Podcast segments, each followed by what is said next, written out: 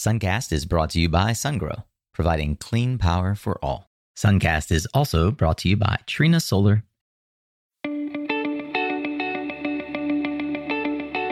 Hey there, Solar Warriors. I'm Nico Johnson, and this is Suncast. Each week, I pull back the veil on the life and business insights of clean tech entrepreneurs building the most noble and impactful companies of our time. I hope what you learn from this conversation is a catalyst for your own growth. So thanks for tuning in and welcome to our tribe.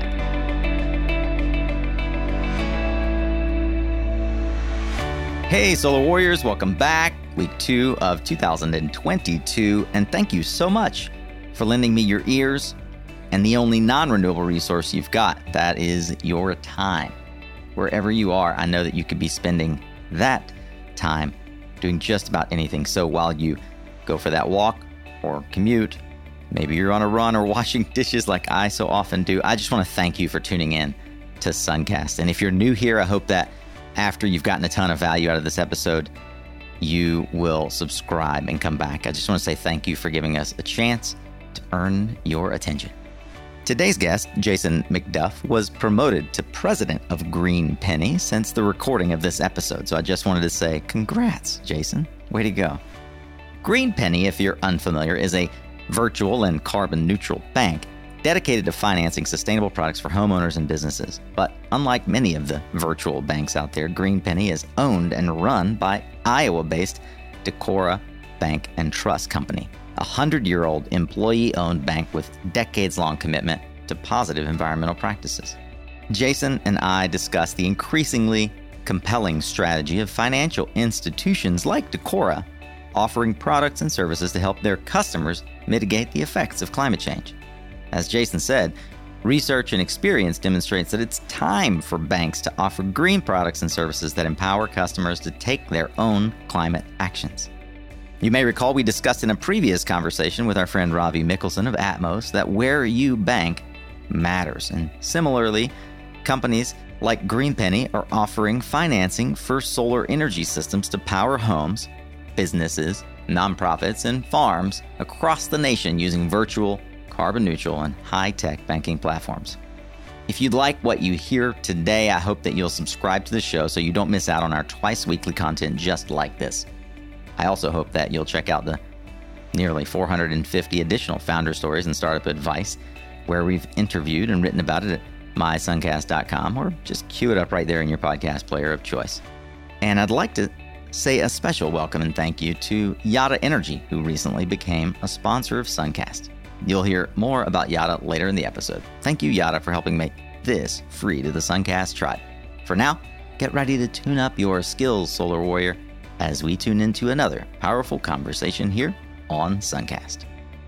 Well, I know many of you listeners are curious how the banking industry in general and how the lending community specifically is helping with not just the growth that we expect through you know, SEIA's proclamation of the Solar Plus decade, the need to basically install the amount of solar we have installed historically every year for the next 10 years to achieve the goals that we're looking for in this industry. And a lot of that's going to come from the banking side to talk about how we can think about and achieve that. We are going to speak today with Jason McDuff, president of Green Penny Bank, a national deposit taker and regional lender that has truly taken the Midwest solar finance community by storm, bringing a local presence to the energy transition with decades of experience in community banking and more than 20 years of experience in renewable energy lending.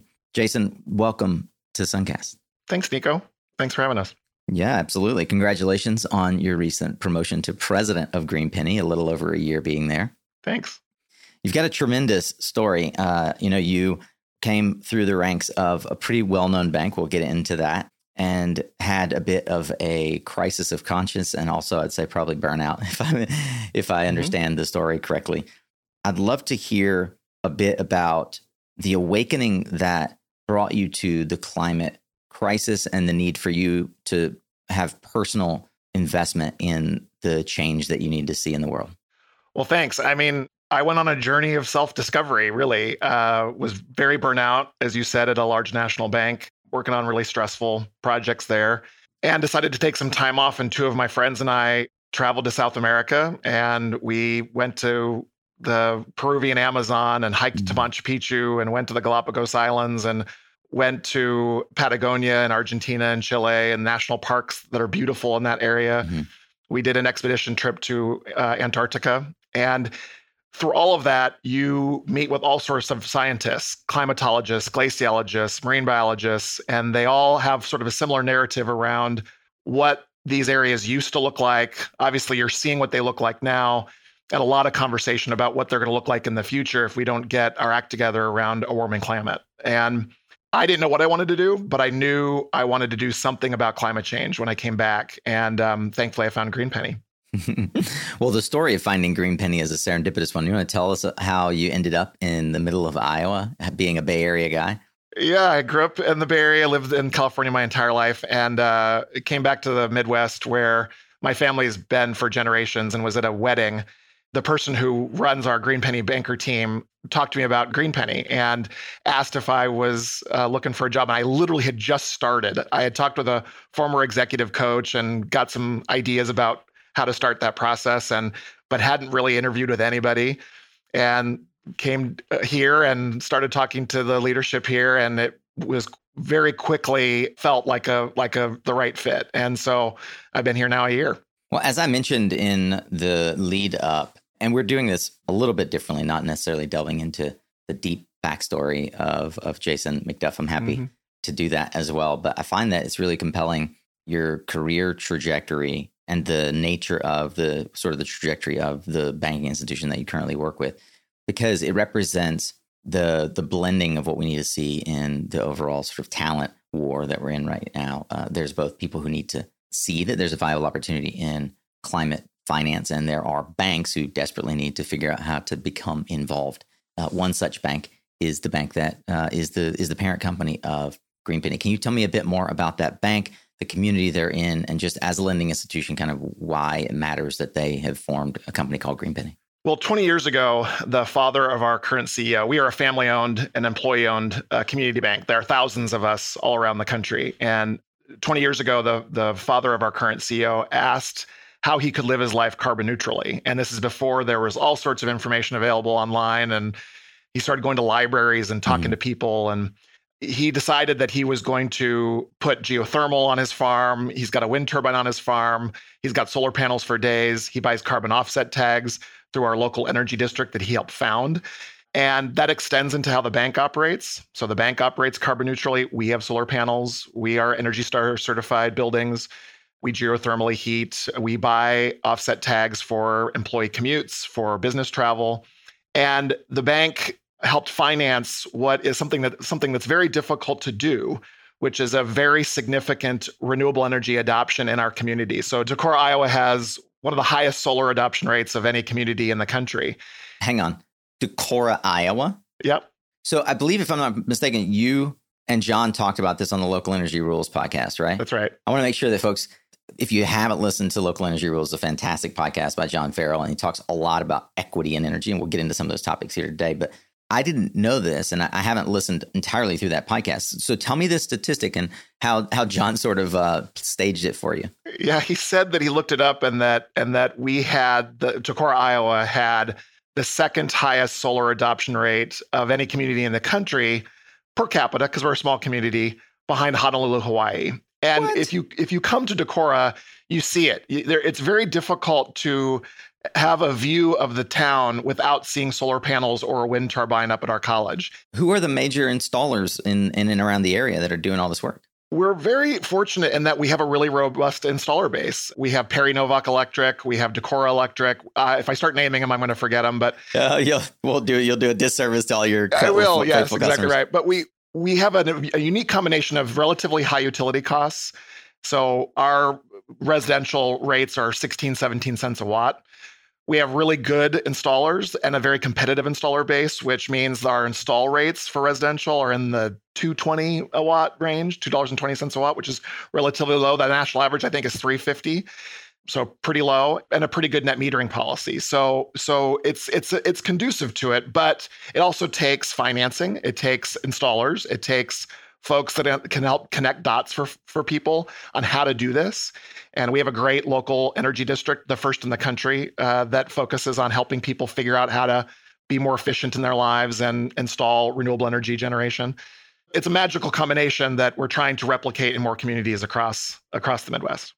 Well, Jason, before we get into a lot of the details around kind of how the industry is evolving for finance, I, I want to better understand a little bit about how you thought about career as a teenager and how you ended up in the banking industry at all.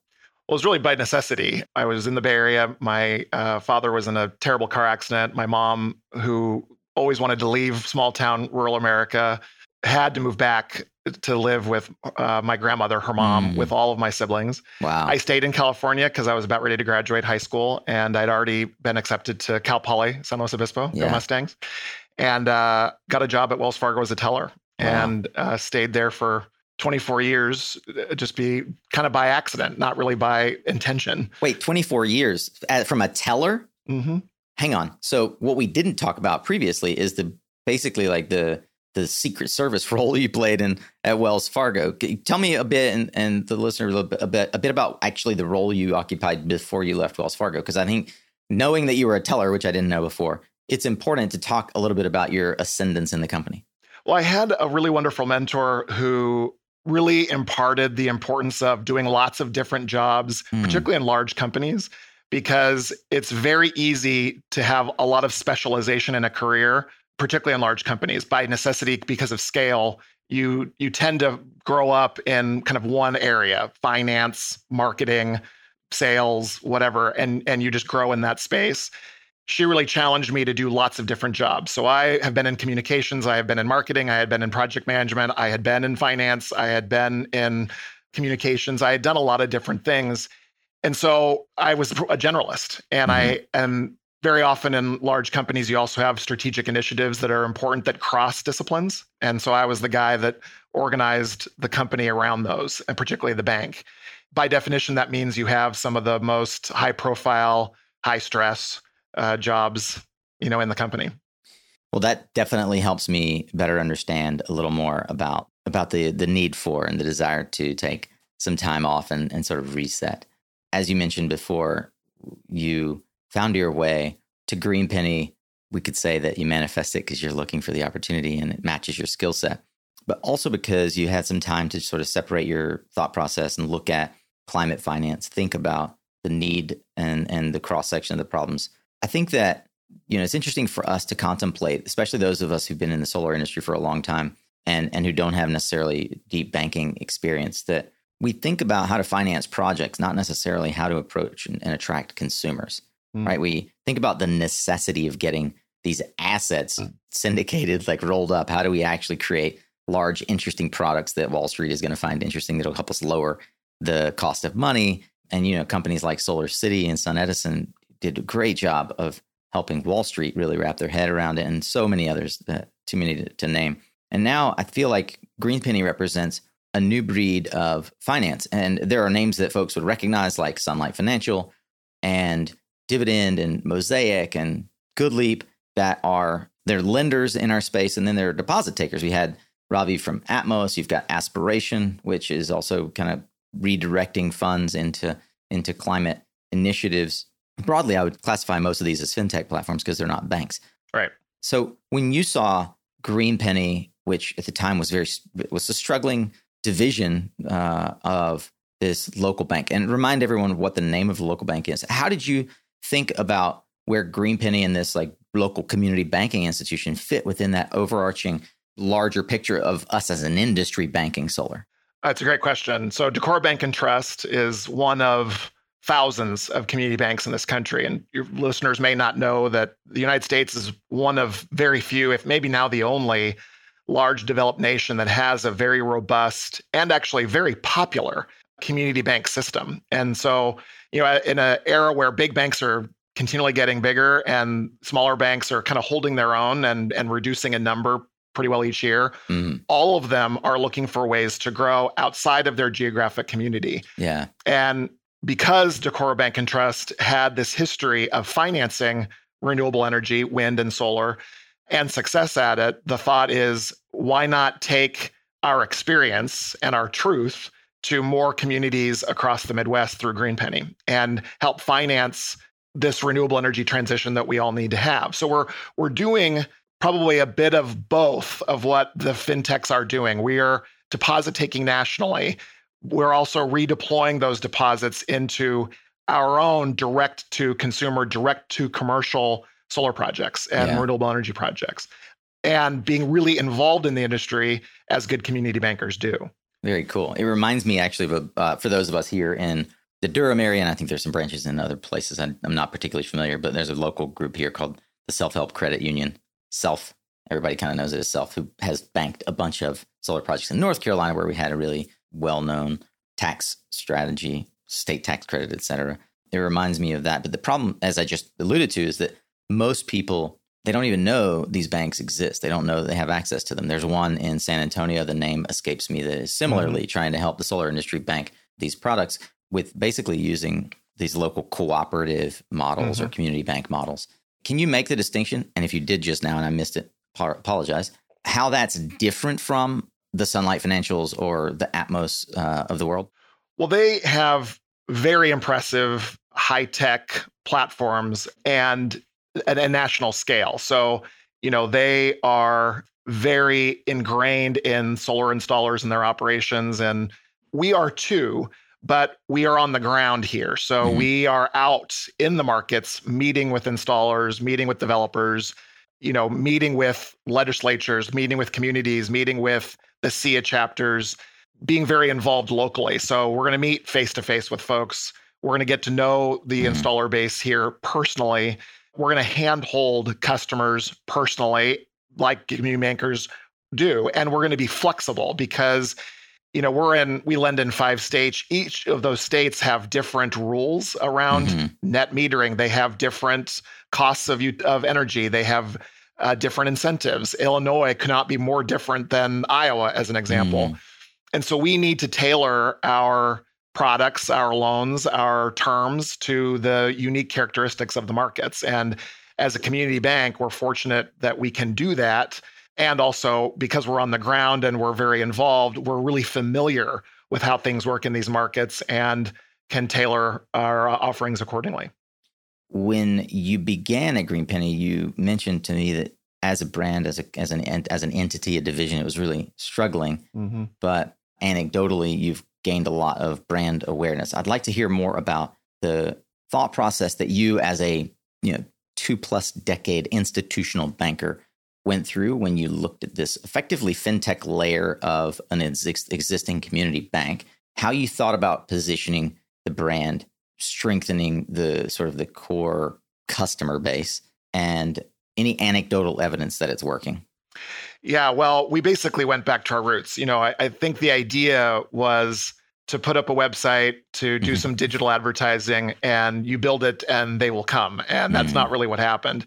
You know, we're not a fintech, we're not a, a large national brand yet. At our hearts, we're a community bank. We deliver great service. We have this experience of financing renewable energy in a community by working face to face and and really struggling through how to make the deals work. And so we just went back to our roots and started telling that story and being more involved in markets outside of uh, Decorah and being a being a community banker. And and that's really what's resonated with folks. So you know it, there's no shortcuts. It means you show up at SEIA conferences and you tell your story. You do the booths. You go out and you visit installers. You knock on doors. You make calls there's no shortcuts to it. It's it's a lot of hard work, but I think the key is, and for anybody who's out there trying to grow a business, authenticity matters. People, I think, in today's age, even more maybe than any other time, appreciate authenticity and can smell when folks are not authentic. I think B, the idea of nailing your story, really being able to describe what you're about and who you are and what you're offering, the elevator pitch, so to speak, is really important and going out and grabbing the mic, as I say. People can't know or, or can't purchase from you or, or do business with you if they don't know you're there. So you've got to go out and grab the mic and do interviews like this and and and build awareness. And it's hard work. Eh, that's really the bottom line. There's no shortcuts to it. You know, sometimes I ask the question, what's your number one headache as an entrepreneur? But we all kind of know the answer is sales and and uh, brand awareness and and how do you balance between the operations necessary to to build a company that can accept like broad brand awareness? And how do you build the kind of brand awareness? Like a double-edged sword. That's the biggest headache folks have. So i think that as i think about the idea that this i'll say like relatively small bank in middle america uh, can become a national brand as well known as sunlight or dividend uh, on the financing side for a particularly small-ish sector of the finance world but an, an increasingly important one the idea of brand awareness is one that is necessary. You just talked about the sort of the guerrilla tactics, the hand to hand combat that's necessary day to day from a sales perspective.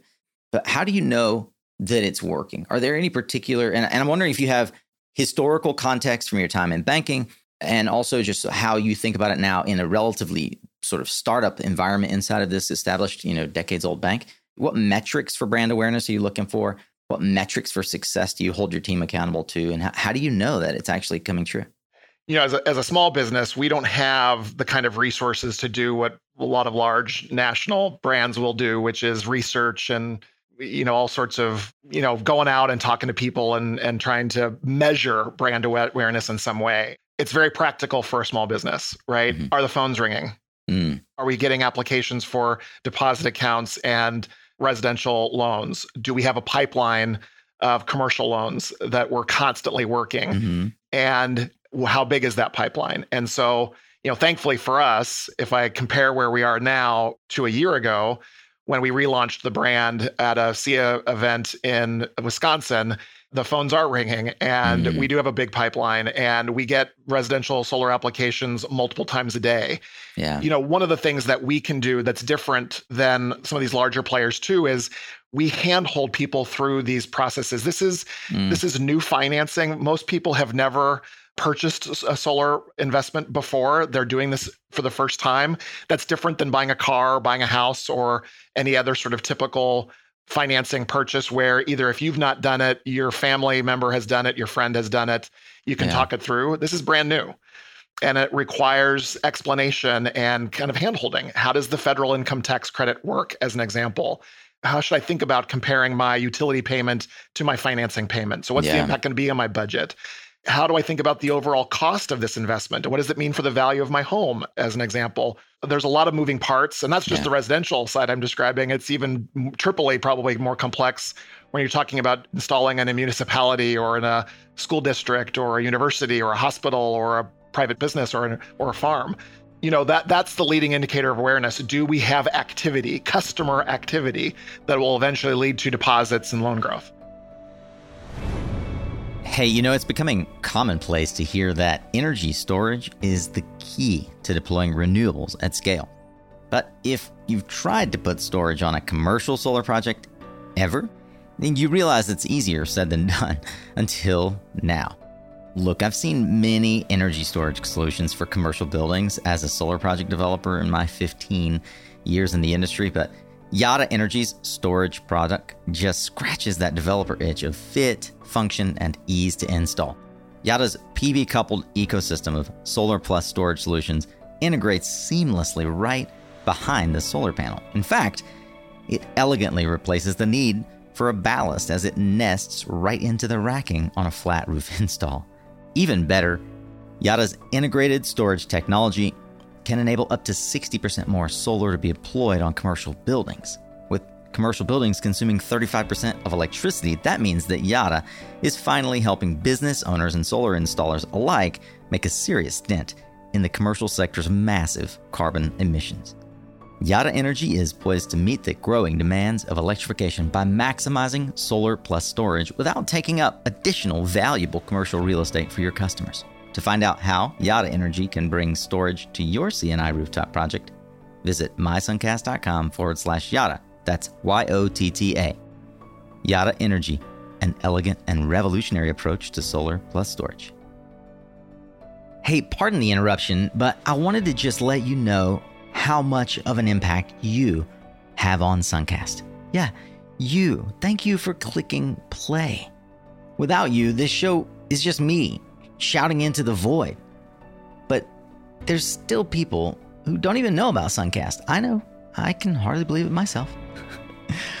but that's where you can help me yet again. There's a simple way that you can show some love and help others discover the show. If you cruise over to www.ratethispodcast.com forward slash suncast, I'd love it if you would leave a five star rating and enthusiastic review.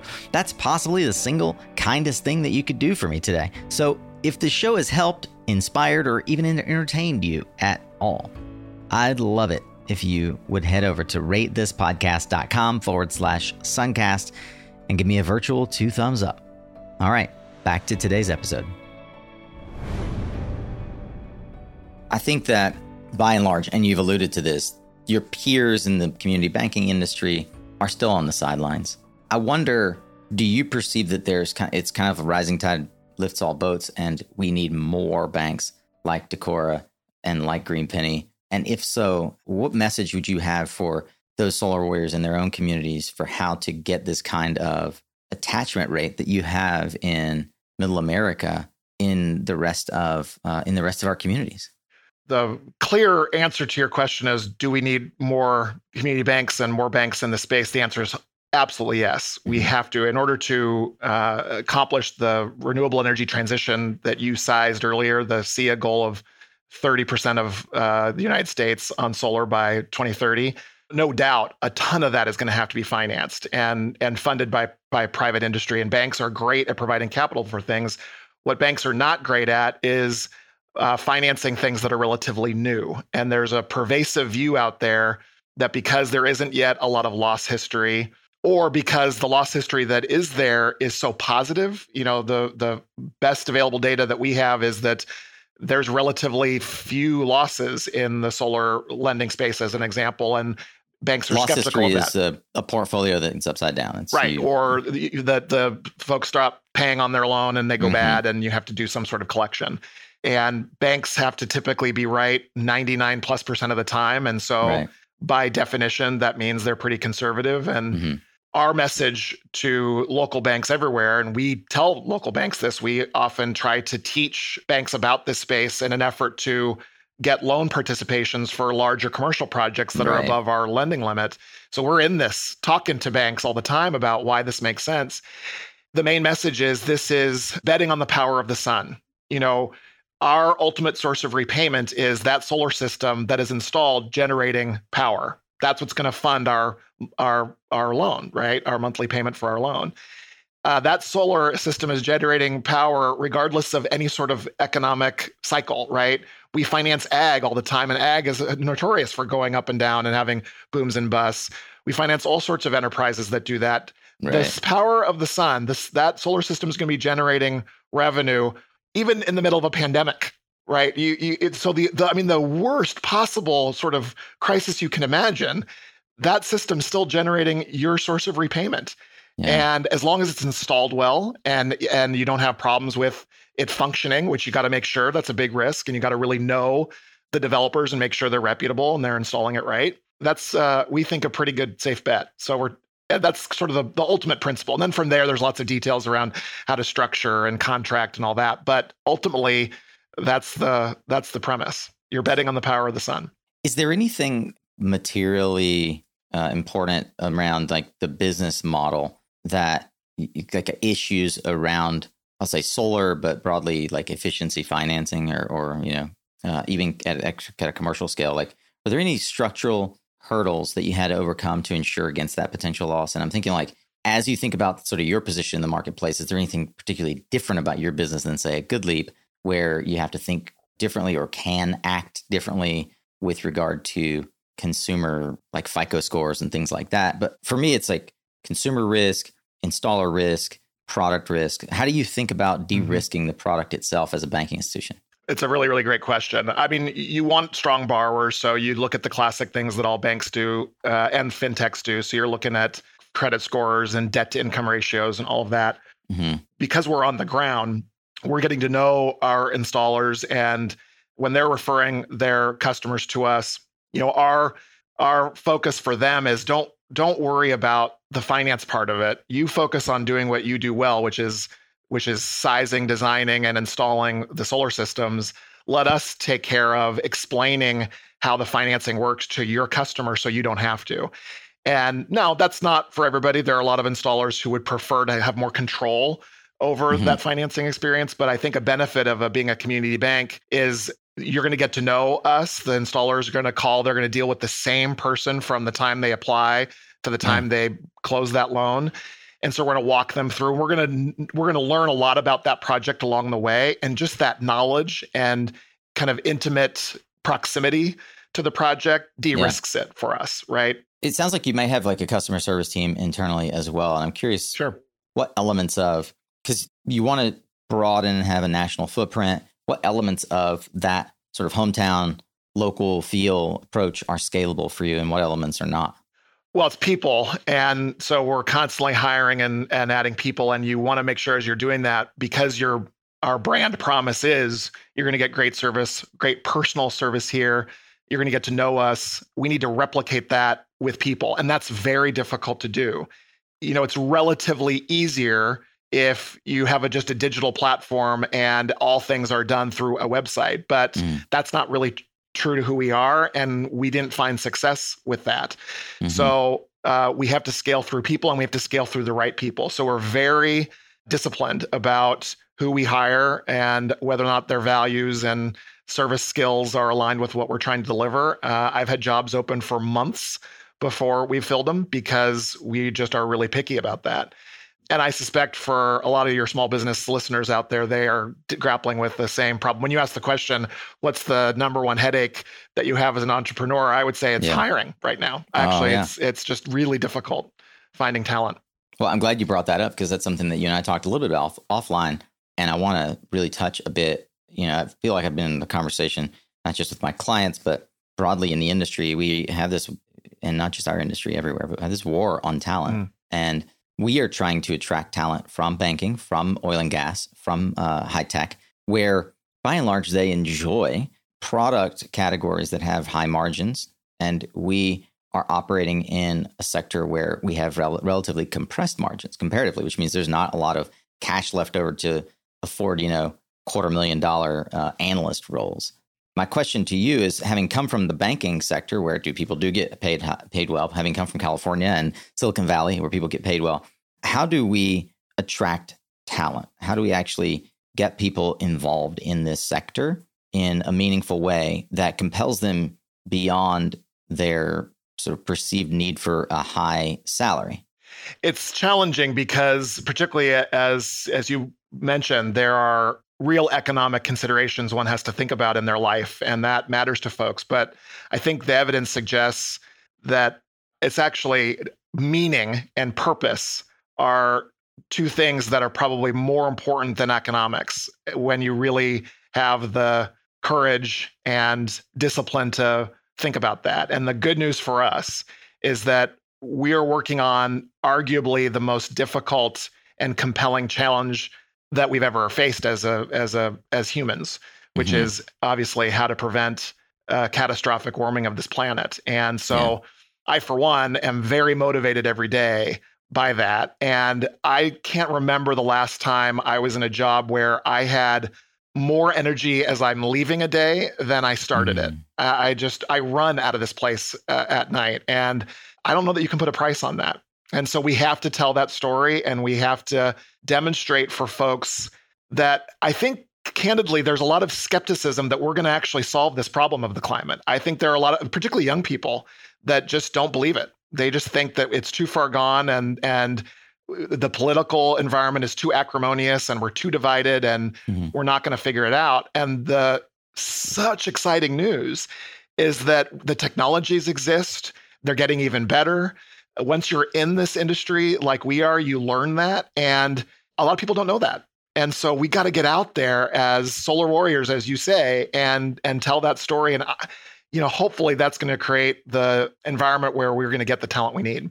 Well, I I also wonder, uh, and this I, I have no visibility into because I'm not particularly familiar with how the banking sector works and, and pays. But if we do begin to achieve the goal of installing our historical volume of solar in an annual basis for the next 10 years every year, uh, an, an, unprecedented growth rate that makes our previous uh, parabolic growth curve look like a uh, like a speed bump. Will that solve this margin compression issue? Will there be capacity to pay more for talent? In the banking industry, I think for sure, because what'll happen is as these portfolios get bigger and bigger and bigger at banks, you need then the compliance regime, you need the credit analysts, you need the you know all the infrastructure that you have built in other large portfolios that exist in banks yeah. today. And so I think that will come and uh, some of it will transition candidly out of other uh, areas of lending that are probably going to fossil fuel mm-hmm. uh, industries today. But I do think that that'll come. And that's not really any different than you know other types of of lending that happens. I think the one in the in the near term there'll be a need for more investment in folks who understand the space, and so you know you hope that that that's going to drive a lot of talent to the to the banking industry and and and drive the appropriate salaries that are needed to to create it. And an idea occurs to me as well, just thinking about Greenpenny's business, is that you have an opportunity, especially in Middle America where wages are lower, mm-hmm. to build a service layer for other credit entities, you know, uh, like self and other, you know, community banks that want to add this but don't know how. I think that you have an opportunity, given the general structure of your business, to be able to step in there, use the best practices and platforms that you've built to help these other banks take take the next step. Jason, I want to take a, a turn here uh, as we sort of turn towards the the latter part of the interview and conversation. Look at internalizing some of your lessons learned and, and how they apply to our own our own work. When you think about the you mentioned a mentor previously in your life who made a big impact. Uh, when you think about the mentors in your life, what are some of the key lessons and takeaways that have been imparted upon you that you can pass along to our solar warriors? Well, that same mentor actually taught me about balanced leadership. You know, mm-hmm. I as I am the president of Greenpenny, and I'm the leader. Uh, the buck stops with me. And what does leadership mean? And Peter Koestenbaum has a wonderful leadership diamond. He wrote a book called Leadership in the Inner Side of Greatness that's been around a long time. And he talks about picture a baseball diamond, and at second base, at the top of the diamond is vision. And a leader has to have a clear vision of the future. Where are you going? What are you trying to do? Who are mm. you? On the opposite side, at home base, you have reality. And a leader is very close to what actually is happening on the ground and what are your real capabilities, a clear eyed sense of what actually can you do with the resources, with the talent, with the experience that you have. So, vision balanced with reality. And on the sides, um, third base and first base, you have ethics, doing things in the right ways. Don't skip steps. Mm. You know, don't overpromise and underdeliver, which is a death nail for young brands in particular when you're trying to build awareness and build a brand promise, then you fail at those promises. It's just the margin for folks to give you second chances is very small when you're a young brand. So ethics, uh, being of service to others, doing things in the right ways. And the opposite of that is courage. And in this context, it's the courage to act with sustained initiative. You know, you're going to have fits and starts in a in a new business and a new enterprise. Things are not going to go the way you think they're going to go. Nobody has a crystal ball, unfortunately, but you have to keep going. Doesn't necessarily mean you need to keep going in the same ways, but you got to keep going because if you slow down or you lose momentum, it's very difficult to sort of restart. So, vision, reality, courage, ethics, that idea of balanced leadership. Koestenbaum says if you can live in that balance, you'll accomplish greatness and be a great leader. And uh, I very much believe that. You, over the last year, have had a chance to wear the hat of entrepreneur, essentially startup leader. What advice would you give to fellow entrepreneurs currently in the throes of startup life? I think that, you know, no detail is too small as an entrepreneur. As a result of your podcast, I read Phil Knight's book, Shoe Dog. Mm-hmm. And obviously, Phil Knight now has grown this amazing, huge, life changing business called Nike. But my goodness, when it started, it was selling shoes out of a back of a station wagon. And he was a jack of all trades, you know, and, and it took years and years to get to where they had sort of sustainable footing. And that resonates with me. I mean, I call 888 G penny zero just to test how are we answering the phones and what's That's happening. I, I do that probably every day. I'm out on calls with our commercial team. I attend operations meetings and want to learn about how our uh, systems are working. And certainly, compliance is a huge uh, focus of banking, and we've got to be all over that, making sure we're doing things in the right ways. Mm-hmm. So I certainly spend time with regulators and and participate in our exams. Yeah. I just think no detail is too small, particularly in the early days. As I said earlier, I very much believe that young brands are fragile. The mm. reputation of a young brand when you're emerging is is very tenuous. You know, if you come from a company that's been around for 60 years and you have clients that have done business with you for tens and 20 and 30 years and you're very well known in the community and you make a mistake they go oh you know what? We know them. They're going to fix it. They're going to make it better. Yeah. but if you're a young brand and you're saying all these things that you're promising and then you fail to deliver i just think it's natural for folks to sort of go eh, do you really know what you're doing? Uh, can i really trust that you're going to make this right? Should i really be doing business with you still? It's a it's a much more uh, tenuous relationship in the early stages so you've got to be all over all over stuff well, you mentioned hiring is a uh, it's a big it's a big issue. It's a big sort of hurdle for companies as they grow. What are what is the first thing that you look for on a resume? You know, I don't. The resumes are challenging to me. I've had resumes that I I I thought were terrible and that I never thought were going to go anywhere. And maybe they were too long or not worded properly. I don't know. I, just an impression. And then I've met the person and actually had the conversation and felt differently. So I think that interviewing and and actually going through the process of talking to folks is is really important. I'm a very big big believer in letting the team hire their teammates. So, you know, part of that process I think needs to be what is this job actually like? Not from me uh, who probably talks about it more with rose colored glasses and sure. is maybe a little bit more optimistic about what we're doing and, and, a, and a true believer. What is it actually like to be on the ground working at Greenpenny day to day? What's great about it? What's challenging about it? I want that to be conveyed during the interview in as clear a way as possible so that when folks get here, they're not surprised. And at the same time, obviously, I want them to be inspired, but uh, I want the team to be very involved in the hiring process for that reason. What are some of the key roles that you're trying to hire now? Maybe we've got someone listening who could fill that role. Yeah, well, we need a commercial lender uh, in the Midwest. Um, so these are folks that go out and work with developers and installers that are trying to put together larger scale, multi-million dollar, in some cases, uh, commercial and industrial projects. You know that that are complicated and have a lot of moving parts your listeners know that uh, the nature of this is projects get sort of started and and ideas around them all the time and then they fall apart and then they come mm. back and being able to sort of deal with the natural kind of machinations of projects kind of coming in and out um, is sometimes frustrating for folks but yeah. that's the nature of this beast and and and I've never been part of an area where there's so much that can go wrong and make a project not come to fruition. Uh, so our pipeline has to be much, much, much bigger than a typical bank's pipeline because right. just the nature of how the project's moving in and out. So we're looking for a commercial lender that can deal with all of that, but is motivated also to make the economics work for everybody so the projects actually happen and we accomplish our mission of financing a sustainable tomorrow and a renewable energy adoption. So it's, I think, a pretty exciting job, but we're looking for one right now and having a hard time finding them. You mentioned a book I'd never heard before. So thank you for that. Leadership, The Inner Side of Greatness by Peter Koestenbaum, mm-hmm. uh, and gave one of the best uh, summaries I've heard on the podcast of the sort of the core function of the book. I- would love to hear if there is perhaps another book that has really shaped or mm-hmm. influenced mm-hmm. your thought process or leadership style.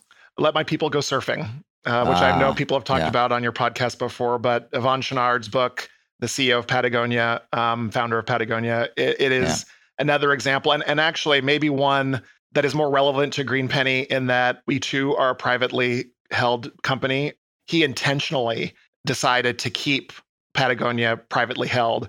There are pros and cons to that, right? Uh, obviously, right. the funding that you can get when you become public is wonderful, but the pressure, the constant need to perform quarter after quarter after quarter after quarter to beat expectations and all that has implications for how you run a business and how you serve customers and the kind of products that you deliver, right? And I, I very much, having been on both sides, believe that the benefits of of remaining private, where you can be more flexible if there's a downturn. I mean, Illinois, as an example, when they just passed their energy bill a month or so ago.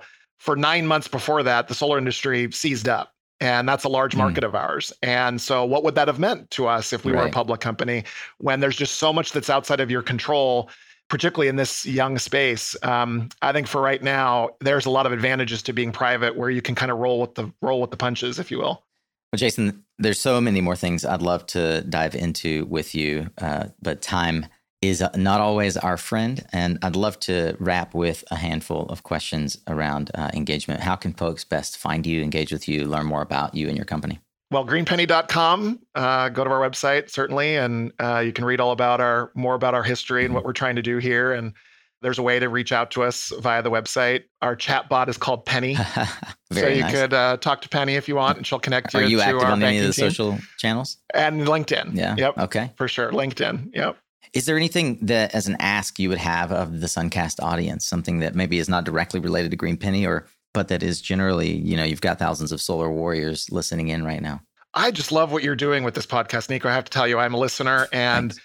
you know, we need belief right now. Mm. I think in the world, and particularly around climate. And you are helping people grow in their businesses and learn and become better and become better better storytellers around how we can help people have hope mm. that we're going to actually get our act together and solve this problem and that the tools exist. Yeah. and you're trying to connect dots for folks that are really really important. And so i just i love what you're doing and we got to keep doing more of it. Thank you for that. I appreciate it. And i believe i agree that we need to and still believe that the climate, climate crisis is real and and find ways to help folks mitigate it. To that end i'd love to end as we always do with a bold prediction what one thing do you jason see happening in the market that maybe nobody else is tracking what's in your crystal ball well, I think we're going to solve this problem. I think we're the most capable problem solvers this planet's ever seen. We've done some amazing things when we come together and uh, work together, and despite of our differences, realize that we're much more alike than we are uh, different. We have a lot more in common, and we're going to figure this out. And I don't think a lot of people believe that right now. I, I, I think the studies show, particularly young folks, are are really skeptical. Right. I just think we're going to. I think we're going to figure it out. Jason McDuff is the president of Greenpenny, a financial division funding solar throughout the Midwest and allowing folks to invest in solar across the United States through deposits. And uh, it has been a fantastic journey and conversation with you to learn all about how this company is thriving and what it can uh, say for those of us in other communities who want to see community banking become a reality for our sector. Thank you, Jason. Thank you, Nico. Thanks so much. All right, Solar Warriors. Well, that's a wrap on today's conversation. And you are well equipped with one more tool in your war chest to fight climate change. There are so many new and interesting approaches to consumer lending, and I am encouraged by companies like Greenpenny, who are giving their customers fossil free, carbon neutral options for how their deposits are reinvested into our future. Thank you, Jason McDuff and team, for all that you do over at Greenpenny, and thank you to Decorah Bank for your centuries long dedication to consumers and our environment. Thank you, Solar Warrior, for listening all the way through this episode. I hope that you'll go check out Greenpenny, and if you do, be sure to let me know what you think and what you do. If you're eager to keep learning, well, you, my fellow Philomath, can find the resources and highlights from this and every other discussion, along with the social media links, book recommendations, and so much more over on the show notes at mysuncast.com. Since I know you're already going to be hopping online to take that action, I'd ask if you wouldn't mind share this episode with someone that you find on LinkedIn might be able to benefit from it. It's always a real treat when I get to see that others share the episodes, and Jason certainly will appreciate as well learning how this episode resonated with you. So, who do you think needs to hear this story today? Don't miss out next week as I'll be replaying right here the live interview that I'm doing today at Intersolar North America in Long Beach with my friend Andrew Birch, the godfather of online solar sales. Many of you know him from Sungevity, he now owns a company called Open Solar. And on next Thursday, I get the honor of bringing on longtime friend and current president of REC Americas, Cary Hayes, where we learn about the giant acquisition of Reliance in late 2021. Thanks once again to our sponsors for helping make this content free to you. Of course, you can learn more about them at mysuncast.com forward slash sponsor. That's also where you can learn how to partner with Suncast to reach thousands of solar warriors and clean tech champions just like yourself twice a week. Till then, remember, you are what you listen to. Thanks for showing up, Solar Warrior. It's half the battle.